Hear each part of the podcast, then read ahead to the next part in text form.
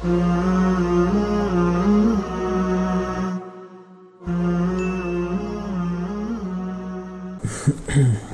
الله والصلاة والسلام على رسول الله صلى الله عليه وسلم Nismo uspjeli prošli puta završiti uh, tumačenje onoga što smo prošli puta učili na prvom i drugom rekatu, a danas smo se nadovezali na drugi rekat i završili smo tu stranicu, pa ćemo pokušati inšala to da završimo ako Allah dadne. Čini mi se da smo došli do kuvan fusakum ehlikum nara, ali smo to završili bili.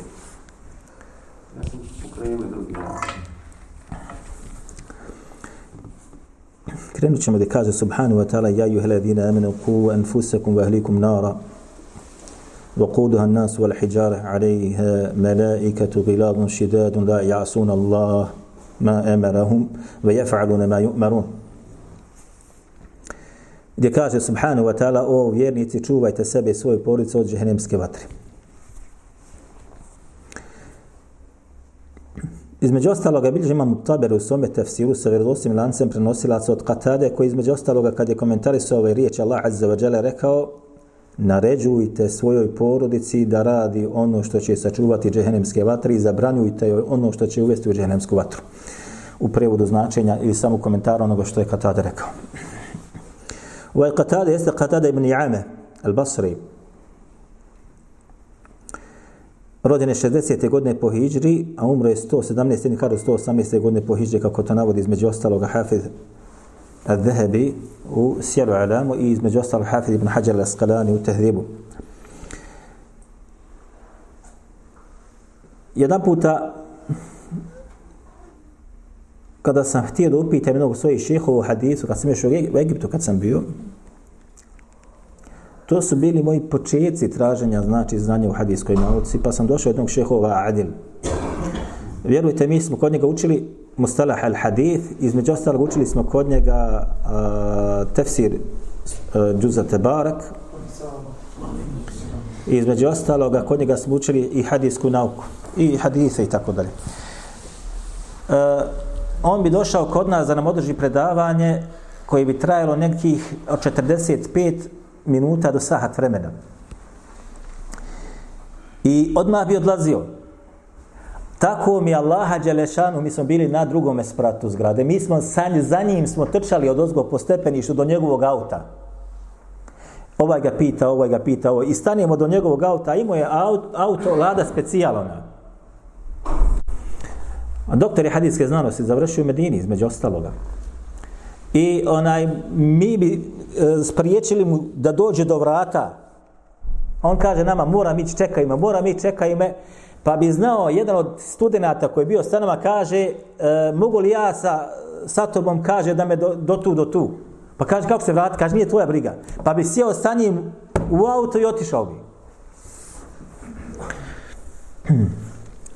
Jednom sam ga pitao, između ostaloga, rekao, uh, po pitanju Katade, kako je njegovo stanje? Kaže on meni, kaže, Basra je u Misri. Kaže, je li Basrijanac ili kaže Egipćanin? ja nisam znao za ovog Egipćan da postoji. Pa kaže on između osla fiqa, kaže mudellis. Evo je taj Katada, Katada al-Basri. Katada ibn Jame al-Basri, potpuno povjerljiv prenosilac, rođen je 60. godine po Hidžri, umro je 117. ili 118. godine po Hidžri i spada među najveće stručnjake u hadijskoj nauci, za njega se između ostaloga kaže, kako navode u njegovoj biografiji, kaže, on za sebe nisam, kaže, ništa čuo, a da nisam zapamtio. Navodi imam Buhari u svome Tarihul Kebiru, da je rekao, kaže, došao sam kod Sejid ibn Musajiba, ko je bio Sejid ibn Musajib? Jedan od najvećih, najboljih tabeina. Došao sam, kaže, kod njega, da bude u rivajetima osam dana, kaže, treći dan mi je, kaže, rekao, kaže, odlazi, kaže, od mene, sve si znanja što sam ja imao, kaže, usrkao i od mene uzeo. Više nema šta da tražiš kod mene. Za tri dana, dakle. Između ostaloga, pored svoje povjerljivosti, od njega bilježi, između ostaloga, svi u kutubu sita, imam Buhari, imam Muslim, imam Abu Dawud, Nesai, Tirmidhi ibn Mađe. Pored svoje, znači, povjerljivosti, i ovo nemojte zaboraviti, za njega kaže da je bio najveći stručnjak u arapskom jeziku, po pitanju nesebe redoslovlja, porijekla ljudi, nije bilo premca nad njim, kaže, ljudi su iz daleka dolazili kod njega da im otkrije njihovo porijeklo. Po pitanju tefsira bio je od značajnih mufesira i ovo je znači sad njegov, znači tu tefsir ovoga znači rivajeta, od ovoga ajeta koji smo naveli. Nije bilo, znači, gotovo učenijeg u njegovom vremenu. Između ostalog ima Mahmed je govorio za njega, kaže, ne ima učenijeg čovjeka u Basri. Ali je bio između ostaloga kaderija. Kaderija je bio. U Basri inače se pojavile kaderije. Basra je bila predstavnica kaderija. I između ostaloga i Katada je bio kater, onaj kaderija. To je novotarija u akidi. I okarakterisan je kao takav. A bilježi od njega imam Buhari u svome sahima muslim i ostali. Dakle, kako sada da to, to se razumije? Sa jedne strane je bio je toliko učen i bio je takav stručnjak i tako dalje, a zatim bio je novotar. Ali kaže Zahebi u svome dijelu Sjeru Alemi Nobela, niko od učenjaka nije njegove hadite ostavio da kaže zato što je novotar. Niko. Svi su prihvatali ono što on prenosi, osim ako ne prenese nešto sa an anum. Zašto? Zato što je bio modelis. Iako ne ima tome sadržaj haditha, određeni drugi put ili mursal i vajt koji ga može pojačati. Zato što je bio modelis i pored svoje učenosti opet je šta? Jedan od najvećih modelisa bio. Je vam poznato šta je tedlis u hadijskoj nauci? I modelis, šta znači modelis? To smo učili. I opet je znači šta? Upao u taj oblik, oblik novotarije. Ali nije niko njegove hadise napustio niti odbacio. Stoga, budite braća jako oprezni po pitanju sad određenih mesela, novotar, neću za njim klanjati, neću ovako, neću onako i tako dalje. Budite jako oprezni, pogotovo ako je čovjek poznat po znanju, a svakome se dogodi da u određeni oblik novotarije ili bude, ili je bio, ili e, ima određeni te ili tako dalje. Zato vodite računa o tome da ne bi čovjek pogrešan, pogrešan potez pa povukao. Kaže Allah Đelešanu, ku enfusekum vehlikum nara. To sam pojasnio ako se ne varam. Čuvajte sebe i svoje porodice vatre. Između ostaloga, prvenstveno Allah Đelešanu govori da sebe čovjek sačuva kao vođa porodice da sačuva sebe džehennemske vatre. Između ostaloga, kažu mu Feseri, onaj koji je muškarac, koji bdi nad kućom i koji vodi računa, kaže, družit će se sa takvima koji će jedni druge da savjetuju kako da se sačuva džehennemske vatre. Zatim će on svoju porodicu, između ostaloga, savjetovati kako da se sačuva džehennemske vatre. Ej, između ostaloga, Došlo je, kako kaže, naređuj, kako smo pojasnili u hadijskoj bliže Budavod i ostali, to smo završili, ali se kaže ovdje, muškarac, vođa kuće je dužan da vodi računa o svojoj porodici, o svojoj supruzi i o svojoj djeci. Zato je on zadužen kod Allah za vađale i bit će pitan kod Allah za to. Zato se događaju ogromni propusti kada su ove dvije komponente kod muslimana zapostavljene. Pa muškarac ne vodi brige o svojoj supruzi, a također ne vodi brige o svojoj djeci. A braćo draga, znam za jednog od čuvenih hafiza današnjice, koji pamti možda najviše od islamskog znanja, od knjiga, koji kaže za sebe, sve što sam zapamtio, kaže, zapamtio sam manje više, kaže, na rukama naših, odnosno moje majke, strine, tetke i tako dalje. Pa mi se kaže, otac vraćao sa posla i kad pita, on, on vodi računa, šta zapamtio, koliko zapamtio, dok je došao tu, tu, kaže, znao me, kaže, baciti kroz vrata da padnem u pustinski pjesak na stomak ili na rebra. Mislite, znanje je tek tako lahko, braćo, naći. I tek tako ga lahko sačuvati. Vidjet ćete kada budu nestajali u ovoj zemlji između ostaloga oni koji nešto znaju od znanja nešto znaju od znanja, kada budu umirali i nestajali, kakav će mu sibeti ili u kakvom će stanju, da se oni koji traže znanja nađu. Ej. Dakle, mora insan svojoj supruzi mora gledati i voditi računa o svojoj porodici ili o svojoj djeci, u kakvom se halu nalaze, u kakvom se stanju nalaze. Ja ću vama sad, braćo, samo da pokažem providno nešto Pa ćete vidjeti kako ulaze u tvoju kuću, u tvoju porodicu i uništava i tebe i tvoju porodicu. Ne osjetiš. Ovo je krenulo sa zapada. Pogledajte kako su radili. Prvo su govorili, kaže, to sad događa se u Egiptu, pogotovo tahdidu nesli, kažu. Ograničavanje poroda. Danas je u arapskom svijetu, a ovdje kod nas također moderno. Ono što je bilo kod kršćana prije 50 godina, da imaš jedno, a ako imaš dvoje djece, već problem. Jedno dijete sad je poželjno, dvoje može da prođe. Troje ne dolazi u obzir. Pa su, podučavaju djecu to u školama. Pa između ostaloga, izumili su različite načine da ne dođe do trudnoće. A različite načine su izumili. Samo da ne dođe do trudnoće. Da se ne širi generacije na Dunjaluku. Da se broj ljudi šta? Smanjuje. Ovo nije tek tako, braćo, odrađeno. Ovo je, kako zovemo, hupa. Ovo ti je plan i program kako da se smanji broj populacije na zemlji. I plan i program kako kod muslimana koji su nekad bili najbrojniji i najviše napadani i opet bili najbrojniji. I najjači. Pa su došli na takav nivo da su nas adaful qawm, kako se kaže, najslabiji narod na Dunjaluku su muslimani današnjici.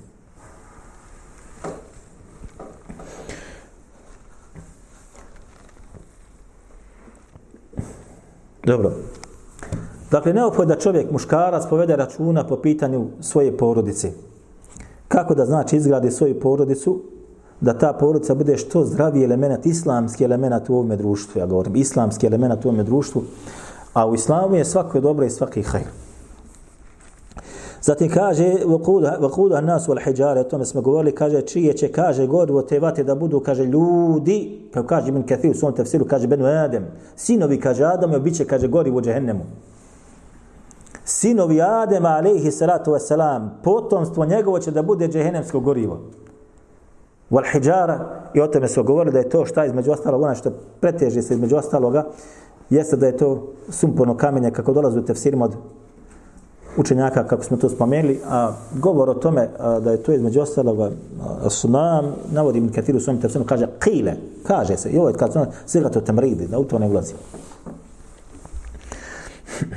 Alejha melaiketu, šidadun, giladun šidad, a? La ja'sun Allahe ma emarahum, kaže, o, o toj vatri se brinu meleki, mi smo njih spominjali prošli puta, koji ne imaju rahmeta i spominjali smo određene primjere, ako se sjećate, rahmeta nemaju i sami izvršavaju ono što Allah Đelešanjima naredi i nikako se ne oglušavaju o naredbe Allah Azza wa Jal. I oni su strogo, znači, određeni samo po pitanju stanja džehennemske vatre i stanovnika koji su u džehennemu. Dobro. Kaže Allah Đelešan dalje, ja ju hledine kafiru, la ta'tadiru li jevm innama tuđzevne ma kuntum ta'melun. O, kaže nevjernici, nemojte danas nikakvog opravdanja da tražite. Nemoj isprike da istražuješ. Innema tuđzevne ma kuntum ta'melun. Danas ćete biti nagrađeni samo sa onim dijelima koja ste na dunjalu ko radili. Dobro, ova jeste ajet koji govori o nevjernicima i stanjima njihovom na sudnjem danu. Ali kažu islamski učenjaci, ovaj ajet je takozvani opći i on se kaže shodno stanju čovjeka vraća na svakog pojedinca. La ta'tediru. Svi oni koji smo griješili na dunjalu na sudnjem dranu ćemo tražiti opravdanja. Ovaj me nagovorio, za njom sam pošao, žena mi nije dala. Kaže Allah, nema danas opravdanja niko. Ničija isprika, nikakvo opravdanje se ne prihvata.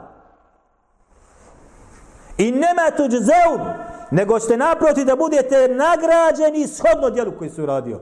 Ovo tuđ ne jeste ismijavanje sa stanjem onih u kojim su stanje upali. Džezau je nagrada. Ali ovdje dolazi kao oblik čega nagrade ili kazne. I nema tuđ ma kuntum ta'melun. Stanovnici džehenema, Šta su radili? Loša djela. Pa kaže, nagrađeni ti nagrađeni ćete biti shodno vašim dijelima, odnosno kažnjeni ćete biti shodno vašim dijelima koji ste radili. Ni manje ni više. Svako će od nas, braćo, tražiti isprike. Svako će se pravdati. Svako od nas. Uradio sam to zbog toga i toga, uradio sam to zbog toga i toga, uradio sam to zbog lošeg društva, uradio sam to zbog toga što otac i majka uradio sam... Neće biti opravdanja na sudnjem danu. Jer ti Allah poslao vjerovjesnike, Allah ti poslao knjigu i poslao ti nekoga ko će te podučiti ono što ni znao nisi. Pa nisi prihvatio. Izabrao si ono što ti ti smatrao da tebi godi od protjeva. I došlo je do toga. Zatim kaže Allah Đelešanu, opet, vidite, se ovo dolazi, ja juhe ledine, sve, ja juhe ledine amenu, pa ja juhe ledine keferu, pa ja juhe ledine amenu, tubu ila Allahi taubete nasuha. Treći jaj. Kaže, o vjernici, tubu ila Allahi teubete nasuha. Allahu se kaže, pokajte u prijevodu, kaže ovako iskreno. Ako ti ne nađete prijevod. Ili oni, jel braćo moja draga? Kaže između ostaloga, zato uvijek se mora Kur'an tefsiriti sa onom što je došlo, da li od Allahom poslanika sallallahu alaihi wa sallam, da li od ashaba, da li od tabi'ina i oni koji su bili prvaci u tefsiru. I sve to zabilježeno u knjigama tefsira, kako između ostalog bilježi po pitanju ovoga, između ostalog bilježi Tabari u svome tefsiru se vedosim lance prenosilaca, kako kaže Hafiz ibn Hajar Asqalani u Fethul Bari 11. tomu, kaže, rekao je Omer, rekao je Omer radijallahu anhu, Kaže na suha, kaže šta? Šta znači na suha? Kaže yudnibu, Thumme la ja'udu fi ilaihi ili fihi. Thumme la yadu la ja'udu fihi. U rivajetu jerđiju, i oba dva rivajeta naveo Hafiz ibn Hajar al-Asqalani. Kaže, učini grije, thumme je tubu, pardon, thumme je tubu, a zatim se kaže za taj grijeh koji je počinio pokaje, thumme la jeđu fihi ili thumme la jeđu la jeudu fihi. A zatim se kaže nikad više u rivajetu ebeda ne vrati onaj grijeh koji počinio. Počiniš grije ili počinimo grije a zatim se pokajemo za grije a zatim se nikad više ne vratimo da bi taj grije isti koji smo radili za njega se pokajali da ga ponovo učinimo. Dobro. Sad će neko reći, pa dobro, šta je sa ajetom fe innehu kane lil awabine gafura? Mhm. kaže, zaista je, kaže Allah Đelešanu lil awabine gafura, onaj koji el awabinima, kaže, prašta. Ko su ovi el awabin? Između ostaloga, kako bilje imamo tabiri sa vdosim lance prenosilaca, da je Sejid ibn Musayyib protumačio ovaj ajet, kaže el awabin kaže yudnibu thumma yatubu thumma yudnibu thumma yatubu thumma yudnibu thumma yatub el awabin kaže jeste vrsta ljudi kaže učini grijeh pa se kaje pa opet učini grijeh pa se kaje učini grijeh pa se opet kaje i došlo je u hadithima između ostaloga da Allah Đelešanu isto također voli takvu vrstu ljudi. Počini grijeh pa se pokaje. Opet počini grijeh pa se pokaje. Opet počini grijeh. Ali ovaj, el awabin nisu na stepenu onoga koji učini teubu, na suha, koji se pokaje nikad više se ne vrati na taj grijeh. Jeste razumjeli razliku? El awabin pogriješi, kaje se. Pogriješi, kaje se. Pogriješi, kaje se. I čitav život je tako. Na sudnjem danu šta za njega Allah Đelešanu kaže će njemu šta Allah Đelešanu da? Oprosti zbog čega? Zbog teube stane koja je bila prisuta kod njega za grije koje je činio. Dočim onaj koji od onih koji su učinili teubu na suha, to je onaj koji počinio jedan puta samo grije. Isti. Samo jedan puta. I više se nikad na njega vratio nije. Pogledajte razlike koja je. A mi smo vjerovatno gotovo svi u ovoj prvoj. Činiš grijeh pa se vratiš, činiš grijeh pa se pokaješ pa se vratiš. Čini... Taka je prirodnost naša. Dočim? oni koji su bili u ovom ajetu opisani jesu oni koji jedan puta počini grijeh, spozna ga, pokaje se i nikad više se ne vrati. Između ostaloga, kad su govorili islamski učenjaci šta znači o teubatu na suha, kaže to između ostaloga, što bi rekli mi učiniš grijeh, zatim te podera težina tog grijeha u tvojim prsima. E kaže, to je teba na suha. I u drugi govor. Kad počiniš grije, toliko se za njega kaješ, da te, što bi rekli, razjeda ti tvoju unutrašnjost.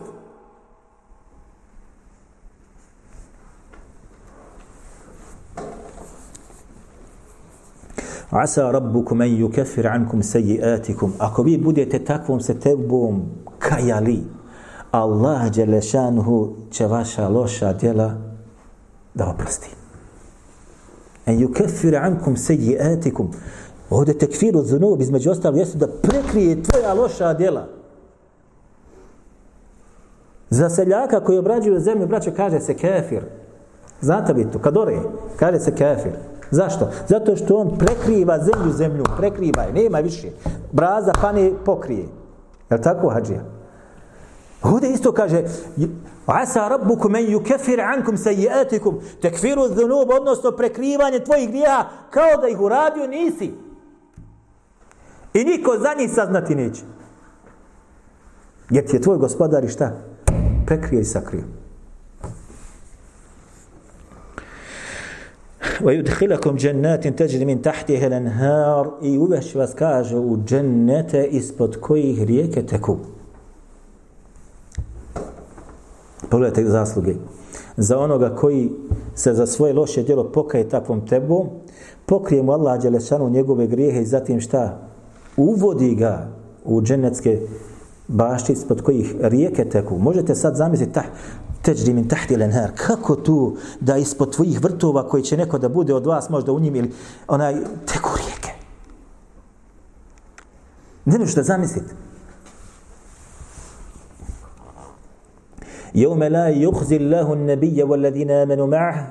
To je traže dan kada neće Allah ožalostiti Allahu poslanika sallallahu alejhi ve selleme i one koji su sa njim kaže vjerovali.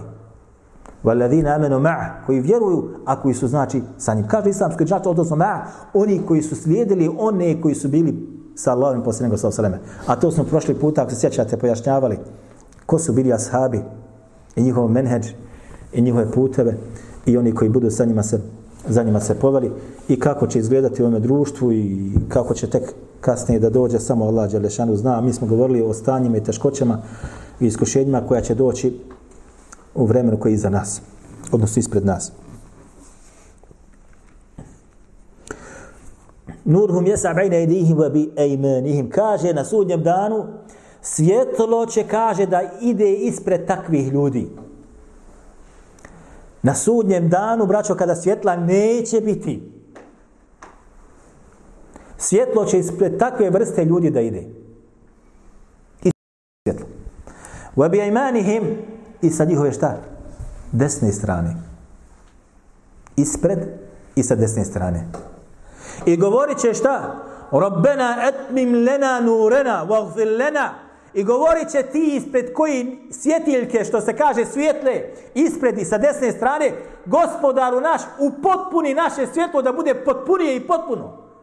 Zašto? Zato što će, kaže, između ostalog mu feseri kažu da vidimo nafjehe kako će se svjetlo pred njihovim očima da gasi. Ljudi koji su bili sa tobom i sa mnom, a molim Allaha da da budemo stanovnici dženneta. Ljudi koji su bili sa mnom ili sa tobom između ostaloga, a koji su bili munafike, možda i mi budemo ti. Svjetlo se grasi ispred tebe. A čuješ glasove, Rabbena etmim lena nurena, gospodaru naše svjetlo potpuno mu čini. Nemoj da se da ugasi kao što se gasi svjetlo Muhidina, Sulejmana ili ostali. Jer mi smo munafici možda. A kad uporedite naše stanje sa stanjima ashaba, i šta su oni smatrali nifakom? Isplakali bi se rekli, mi smo čisti munafici. I samo Allahova milost insana može da spasi ovoga da ne upadne, da se njegovo svjetlo ugasi na sudnjem danu, da bude od onih koji su od munafika.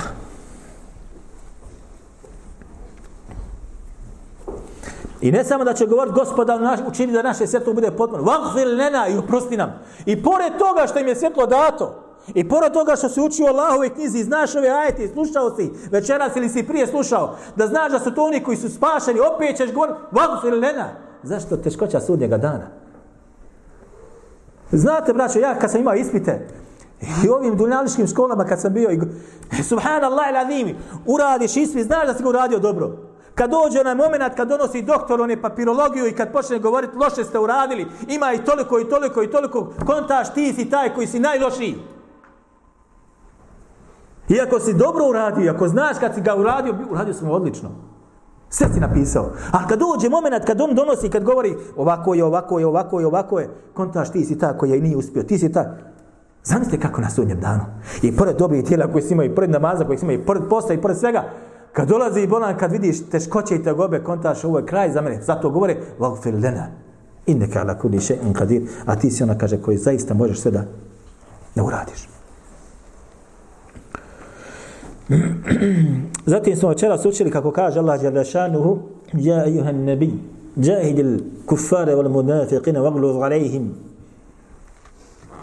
Wa ma'wahum jahannam Wa bi'sa al masir Kaže o vjerovjesniče Ovo se Allah sad obreća, vidite gore Ja ejuha ladina amanu, ja ejuha ladina kafiru Pa ja ejuha ladina amanu, pa dolazi šta Ja ejuhan nabi O vjerovjesniče O Muhammede Zatim paste naređenja od imperativ. Džahid ili kufare vali munafiqin.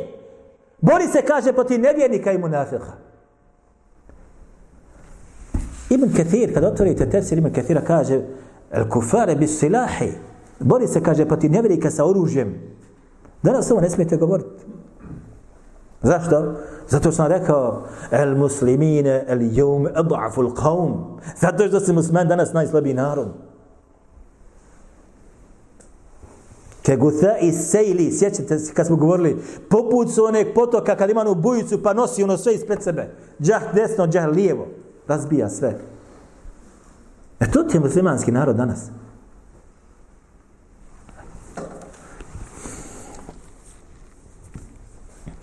Kaže, džahid il kufare vel munafiqin, kaže, bori se protiv nevjernika, kaže, bin kathiru tafsiru, sa oružjem, protiv munafika, kaže, bil hududi, A? Bil hudud. Šta znači ovo?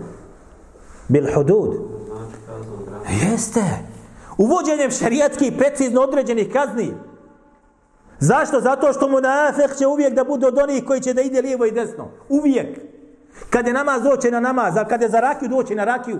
Kad je za, ne znam, otiće ovdje otiće. Ali će uvijek otići za ženom i otiće gdje ne treba. Zato što su hudud postavljeni šta? Da se takve ispravljaju. I munafička takozvani, a ekipa ta takozvana najviše fesada na zemlji prave. I govore za tebe, ka innama nahnu muslihuna. Kaže, i oni govorimo, mu, kaže, mi samo, kaže, uspostavljamo šta? Red. Uspostavljamo, kaže, red. Ovo govore ko? Ne nedjenici, braćo. Ovo govori Allah Đerešanu, hajde dolaze u opisima i načinima i izgledom u I onda oni šta kažu, innama nahnu muslihun. Mi smo oni koji, kaže, uspostavljamo, kaže, red, stabilnost na Dunjaluku. A vi ste oni koji kako ne treba. Vagludu alejhim kaže i tu budi žestok. Ovo govor koga Allaha, poslaniku sallallahu alaihi ve selleme. Nema što se kaže davanja pardona, kako u nas kaže narod.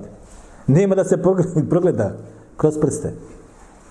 Zato je došlo u hadijetu, kada su došli, kada je sama došao da se zauzima kod poslanika, sallallahu alaihi vseleme, za jednu od žena zato što je ukrala, da je se ruka ne osjeće, pa je on došao kao miljenik Allahog poslanika da se, da se zauzima, kaže on, zar si došao da se zauzimaš za kaznu od Allahovih kazni? ولو فاطمة بنت محمد سرقت لقطعت يدها Kada bi kaže Fatima, kćerka Muhammedova, sallallahu alaihi wa sallam, ukrala, ja bi joj, kaže, ruku osjekao. Zamislite pravde. Zamislite reda. Zamislite uspostave svake vrste pravde. Ovo se izgubilo. Danas siromašan ukrade i onaj koji nije ugledan, kažnjavaj. Političar ukrade, nema se ga brani. I državni tužio će ga braniti. Falsifikati diploma, brane ih. Ti steko kako treba diplomu, oznojio se, ne da ti da radiš. Pogledajte do čeg je društvo došlo.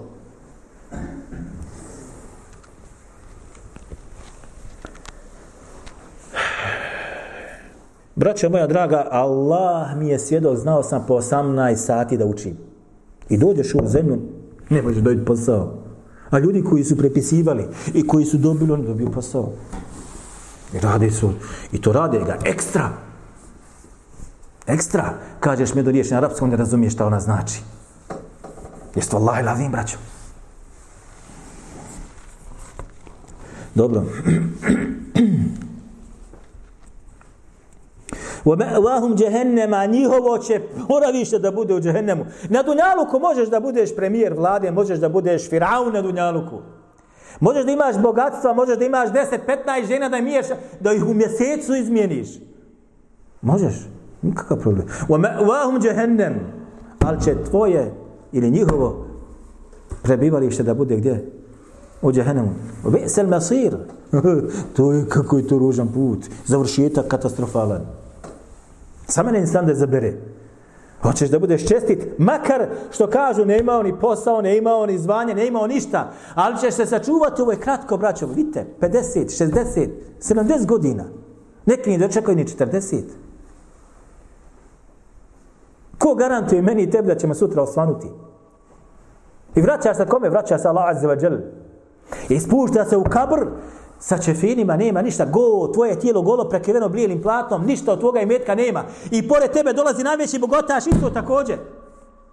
I svi se vraćaju, ono, e, i tuč zeum bima kuntum ta'meluni, bit ćete nagrađeni ili kažnjeni samo shodno svojim dijelima koji ste, koji ste uradili. Zatim Allah Đelešanu navodi ovdje sada ovaj zadnji dole jako primjere kako vjernicima, tako između ostaloga i nevjernicima. Kako nevjernicima, tako između ostaloga i vjernicima. Ne znam, hoćemo nastaviti ili ćemo ovo ostaviti za drugi put. Nastaviti. Kaže Allah subhanahu wa ta'ala darab Allahu mathala lil ladina kafaru imra'ata Nuh wa imra'ata Lut كانتا تحت عبدين من عبادنا الصالحين فخانتاهما فلم يغني عنهما من الله شيئا wa qila dukhula nar ma dakhilin. Kaže Allah navodi kaže primjer nevjernicima. Nevjernicima. Ovo ne važi za vjernike. Ovo sada važi samo za nevjernike. I oni koji su kako se kažemo šekki kun fi dinillah oni koji bacuju sumnje i hoću neću jela ova vjera prava i nije prava? Od onih koji nose ime Muhammed i Fatima. Ali džaba kad ona sumnja u vjeru islam, to je, kaže, izmišljeno. Posla, to Muhammed napisao, sallallahu alaihi wasallam. Toga imate koliko hoćete. Braćo moja draga, sad se vodi polemik u, u Egiptu da spriječe da se uči jezan na glas. Kažu smeta nam, ne možemo spavati, djeca se budi. Ovo braćo u muslimanskoj zemlji gdje se uvijek Kur'an na svim sredstvima učio i pijacom ideš uči se, u radnjama se uči. Smeta. Ne možemo spavati. Dolazim s posla umoran. Onaj me probudi. Glas me zina mi smeta. Znači, ovo su oni koji bacaju šube, hoće da unište islame muslimane. Nose imena, nek nose imena, braćo. Ime čovjeka neće spasiti na ahiretu. Šta će koristiti? Ebu Lehebu, što je bio amidža Muhammeda, sallallahu alaihi sallam. Tebet jeda ebi Lehebin, wa teb. Šta će mu koristiti? Što je bio amidža njegovu? Ništa. Niti je mu talibu neće ništa koristiti, koji je i pomagao poslanika sa osaleme štitio čuvao. A došli u rivajetu je od da će njemu najblaža kazna na dže, u džehennemu da bude. Nije povjerovao. Štitio poslanika. Branio ga, pomagao ga. U njegovoj kući se odgojio. Ali neće mu ništa to pomagati osim što će mu blažiti kaznu u džehennemu. Samo blažavanje kazne. Zato propis Ovo znate dobro. Islamski učenjaci kažu da nevijenici između ostaloga bit će zauvijek u džehennemu. A? Ali kaže između njih će da bude tefavu takozvani. Biće tu između ostaloga šta kategorizacije od onih koji će biti na nema i onih koji će da budu na najgore, na hafifnjoj, na najhafifnjoj kazni. Ovi gore što će da budu zbog dobrih dijela u svome životu koji su radili. Koje su radili. Ali kazna za uvijek, za uvijek Za uvijek kazna.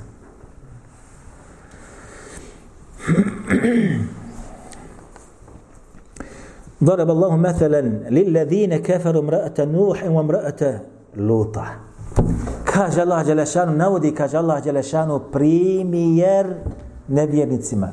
Dvije žene. Primjer dviju žena. Jedna je bila supruga Nuh alaihi salam, a druga je bila supruga Luta alaihi salatu wasalam. Za njima dvojicom od Allahu i dobrih robova kako in on opisuje bila udate. فَخَانَتَهُمَا Pa su ih, kaže one, ja bih ovdje rekao, izdao, izdale. Hijane može biti izdaja.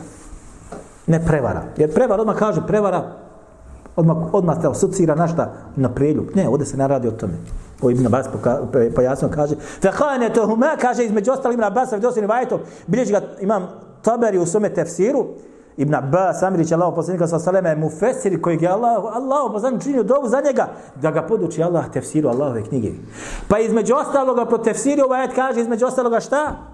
Kaže on, žena Nuh, alaihi salatu wasalam, kanet tuhbir ennehu međnun. Ona je, kaže, svijetu govorila, kaže Nuh, alaihi salam, kaže, ludak. Njen suprug, Nemoj se iznenaditi. Ako se prihvatiš vjerje, pa tvoja žena kaže, uh, šta radiš u ponoći? Klanja čovjek. Pobudalio. Nemoj se čuditi. Ovo su nama primjeri koji govore o tome da ako se prihvatiš vjerje, tvoja supruga prva će da bude protiv tebe i govorit će komšiluku, u mene Hasan pobudalio, kaže, klanja non stop, ide u džamiju. Jer pazite nešto, jedan puta sjećam se kad sam imao jednom raspravu s jednim kršanom i čovjek da primi islam, samo što nije primio islam, kaže, ugledan čovjek. Ugledan čovjek. Ja kažem mu, pa šta ti, kaže on ovako, priznaje da je islam vjera, vjera ispravna. Šta te reko sprečava da je prihvatiš? Kaže, moja supruga, kaže, radi na uglednom mjestu, a ja sam, kaže, ugledni član kršćanske zajednice. Šta će, kaže, o meni da kažu? Evo, vidite ovo. Odnosno, šta će moja supruga da kaže? Obrazovana, na visokom poziciji. Ti normalna, ti pobudalija. Šta će društvo da kaže o meni? Ja sam, kaže, ugledni član kršćanske zajednice. E, vi to vraćate samo na svoju kuću vrat. Privatiš se vjerodna žena, hop, na tebe. I o tebi će ružno dogovori. I isto također te najsuprotno. Ona se vrati Allaho vjeri, on o njoj loše govori, kaže, vidi je kakva je postala vještica vreću stavila na glavu. Jel to se događa? Za svoju suprugu. Juče je sa njom bio kako treba. Samo jel se promijenila, gotovo postaneš, kako kažu, minel gurabe i postaneš od čudotvornih ljudi u društvu. Ljudi koji su čudni, neprihvatljivi od svoje kuće pa naprijed. A kaže za Lut alejhi se kaže kanet dulu te dulu kaže kanet između ostalo kanet te dulu ala dhayfi kanet te dulu ala dhayfi evo kaže ona bi kaže kad bi došli Lut alejhi selam gosti muškarci ona bi odma trčala među svoj narod eno došli mu kaže gosti muškarci. Zašto? Jer narod Lut alaihi selam su bili šta homoseksualci i jedno čekaj kad se novi stranac pojavi kod njih tu pogotovo ako dolazi Lut alaihi selam znaju da je čist čestit A odmah trče dolazi. Zamislite da živite u društvu homoseksualaca. Ti vjernik. Čestit. Pa oni će sve raditi da dođe tvoje, da, da dođeš ruku. Sve će da rade. Jer znaju da si ti čestit. Nisi niskim, nemaš ništa. Znači ovaj kaže šta je između ostalog, ona je između ostalog kaže govorila on je luda, poudalio čovjek. A ova dole kaže samo šta, ako dođe neko kući, aha, jer živi u kući, došao neko od muškaraca, Lutu, alihi salatu wasalam, vjerovjesniku, ona odmah ode narodu svome, kaže, no, došli su, došli su mu, kaže. I odmah oni dolaze pred kuću, daj nam njih vam. Kao što je dogodilo kad su meleki došli u likovima ljudi. Zato kaže, وَمْطَرْنَا عَلَيْهِمْ مَطَرًا Kaže Allah, zato smo, kaže, na njih spustili kišu.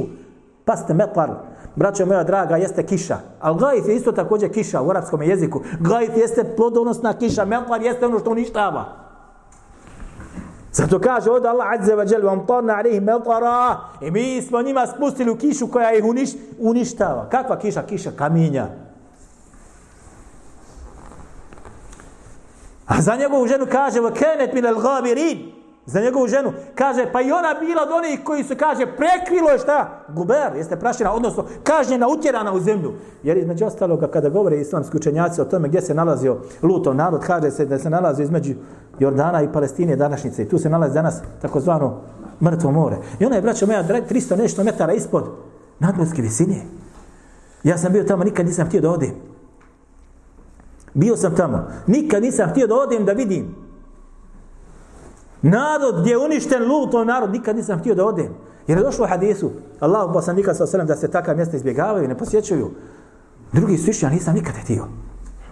I sad zamislite, sjećam se našeg jednog doktora, Mufesira, kaže, bio u komisiji, Jahja Dahlela, rahmetullahi alej, kaže, bio sam, kaže, u komisiji, Jordanska, kaže, vlada, tražila, kaže, da se, kaže, prodaje so iz toga mora, izvozi se, kaže, u zapadne zemlje i kaže, blato ili glina koja se u njemu nalazi, jer je, kaže, ustanovlja ljukovito. I ja sam, kaže, bio u komisiji. Ja sam dao veto. Nema izvoza. Unište narod koji je bio narod homoseksualci tu uništeni, narod grešnički, da vi to sada izvozite. Ja sam kaže dao veto i zabranio sam to da se uradi.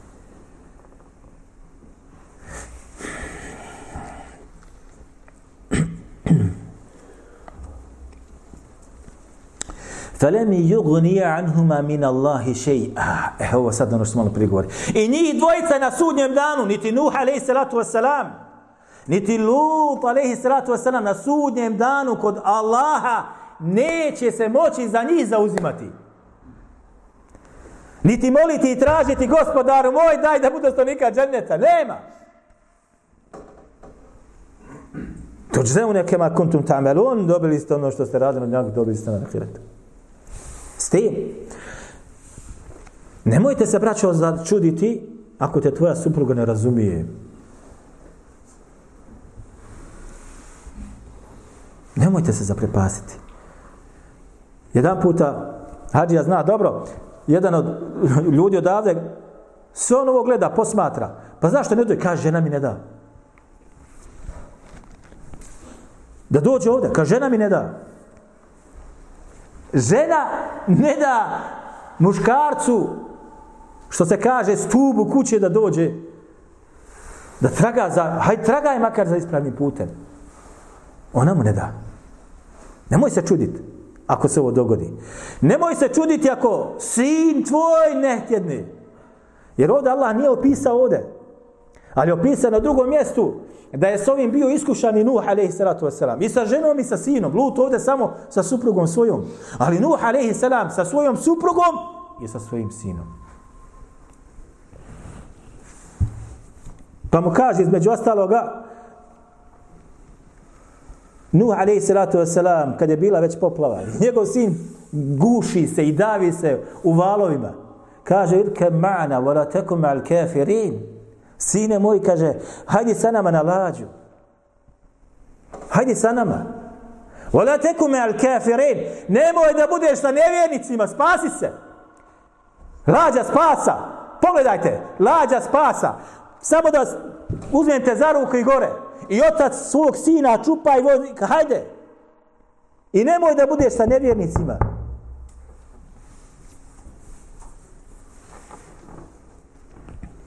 Kada se avi ala al-jabali ya'simuni min al-ma.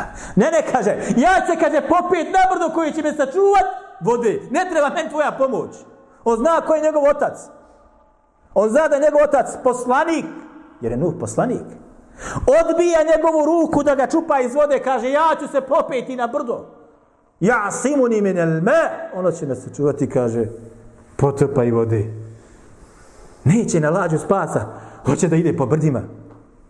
Je li ostao? Nije ostao.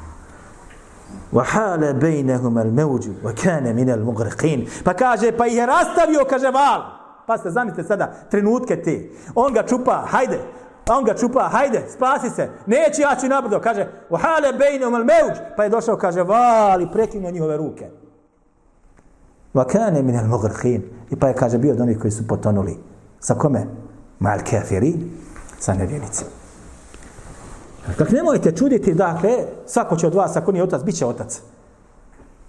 Nemoj da te čudi to. Zato ku enfusekum vehlikum nara, sebe sačuvaj prvo, a zatim svoj porodicu u džehennemske vatre. Gradi sebe da budeš da budeš kako treba. Kulu qavli hada wa astagfirullaha li wa lakum nastavit ćemo našem sljedećem